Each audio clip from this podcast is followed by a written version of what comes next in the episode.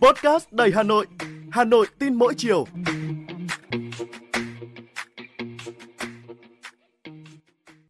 Xin chào các bạn, tôi là Thúy Hằng, người đồng hành với các bạn trong số podcast Hà Nội tin mỗi chiều ngày hôm nay.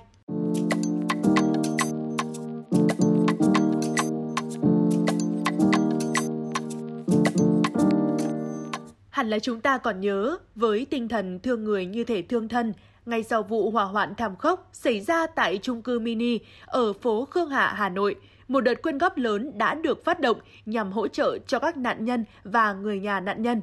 Rất nhanh chóng thôi, hơn 130 tỷ đồng đã được quyên góp. Chúng ta cũng thở vào nghĩ rằng là những người không may kia chẳng mấy chốc sẽ được nhận số tiền này để tổ chức lại cuộc sống. Bởi cứu người như cứu hỏa, nhưng đến mấy ngày hôm nay thì mới à ra là tiền của người cho vẫn chưa tới được tay người cần. Ách tắc đâu đó ở cơ quan chịu trách nhiệm phân bổ. Một công việc không quá khó, tưởng có thể thực hiện nhanh chóng, lại phải để đại biểu quốc hội nhắc nhở, trong khi mà thời gian của họ cần dành cho những việc quốc gia đại sự. Đại diện Mặt trận Tổ quốc thành phố Hà Nội cho biết, quy trình giải ngân là hoàn toàn đúng theo hướng dẫn tại Nghị định số 93 năm 2021 về vận động, tiếp nhận, phân phối và sử dụng các nguồn đóng góp tự nguyện, hỗ trợ khắc phục khó khăn do thiên tai, dịch bệnh, sự cố, hỗ trợ bệnh nhân mắc bệnh hiểm nghèo. Theo quy định này thì việc giải ngân sẽ được thực hiện trong vòng không quá 20 ngày kể từ ngày kết thúc quyên góp. Và nếu tính từ thời gian kết thúc ủng hộ là ngày 16 tháng 10 thì đến ngày 6 tháng 11 đã là thời hạn chậm nhất để giải ngân tiền ủng hộ. Nghị định 93 năm 2021 được chính phủ ban hành trong bối cảnh trước đó xảy ra khá là nhiều lùm xùm về hoạt động từ thiện. Thế nhưng mà cứu người như thể cứu hỏa, người ta vẫn hay nói đấy ạ, ở đời có hai việc rất khẩn cấp, đó là cháy nhà và chết người. Thì chung cư Khương Hạ xảy ra cả cháy nhà, cả chết người.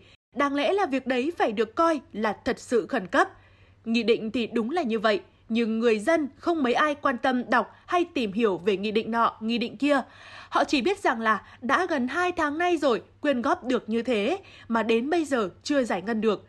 Những gia đình không may gặp nạn đều rất khó khăn, mất người, mất của, nhà cửa cháy hết, tức là gần như trắng tay. Lúc này thì bên cạnh sự động viên về mặt tinh thần thì vật chất là vô cùng quan trọng bởi một miếng khi đói bằng một gói khi no.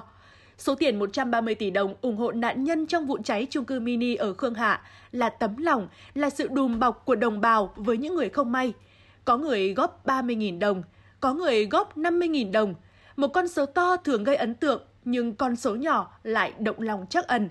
Số tiền nhỏ ấy có thể là khẩu phần ăn sáng mà ai đó đã cắt lại, là chắt chiêu trong khả năng để dành cho người khó hơn mình.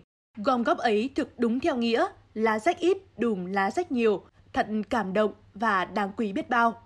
Số tiền này thực sự sẽ mang lại nhiều ý nghĩa nếu như việc phân phát, bàn giao cho nạn nhân, thân nhân của nạn nhân kịp thời. Điều này làm cho nhiều người nhớ đến câu chuyện ồn ào của nghệ sĩ Hoài Linh khi nhận đến 14 tỷ quyên góp ủng hộ đồng bào miền Trung sau cơn lũ. Vậy mà đến nửa năm sau, chỉ khi có người lên tiếng thắc mắc, dư luận bức xúc thì tiền mới được giải ngân một cách vội vã. Những năm gần đây, Hoạt động từ thiện xã hội ở nước ta ngày càng lan tỏa rộng rãi và phát triển mạnh mẽ, góp phần tích cực cùng chính quyền giảm bớt khó khăn cho người nghèo, người có hoàn cảnh đặc biệt khó khăn. Các địa phương còn thiếu thốn về cơ sở hạ tầng, thiếu thốn điều kiện chăm lo đời sống vật chất tinh thần cho người dân. Ngoài đóng góp bằng giá trị vật chất to lớn, góp phần thực hiện tốt công tác an sinh xã hội, hoạt động này còn góp phần truyền cảm hứng về lòng yêu nước, tinh thần dân tộc, thắt chặt tình đoàn kết trong nhân dân thiên tai, lũ lụt hay dịch bệnh, nếu không có những tấm lòng thơm thảo của các nhà hảo tâm, các tổ chức đóng góp hỗ trợ, thì những hoàn cảnh khó khăn chắc chắn sẽ càng khó khăn hơn. Khi mà ta đều biết nếu họ chỉ trông chờ vào hỗ trợ của nhà nước thôi thì chưa đủ. Từ thiện là trao những thứ cần thiết vào đúng thời điểm mà người gặp nạn cần nhất, chứ không đơn thuần chỉ là chuyện tặng quà. Và tôi còn nhớ một câu nói của ông Phạm Thế Duyệt khi mà ông còn là thường trực ban bí thư ạ. Ông có nói như thế này, ở nước mình thì ngoài hợp tình rồi, hợp lý rồi, nhưng lại phải hợp lòng dân nữa. Và tôi cho rằng là việc này không khó nếu chúng ta dám nghĩ, dám làm, dám chịu trách nhiệm.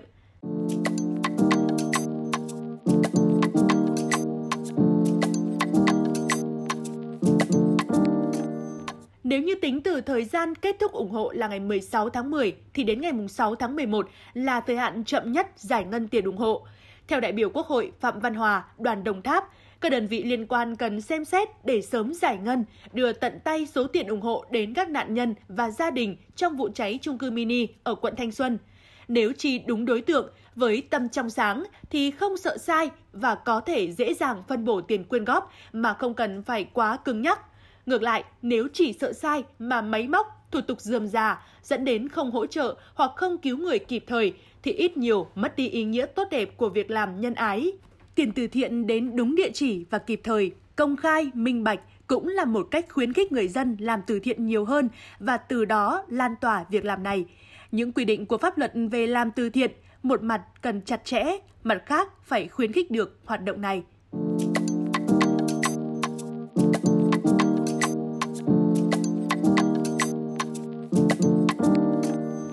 Các bạn thân mến, các bạn vừa nghe podcast Hà Nội tin mỗi chiều của Đài Phát thanh Truyền hình Hà Nội.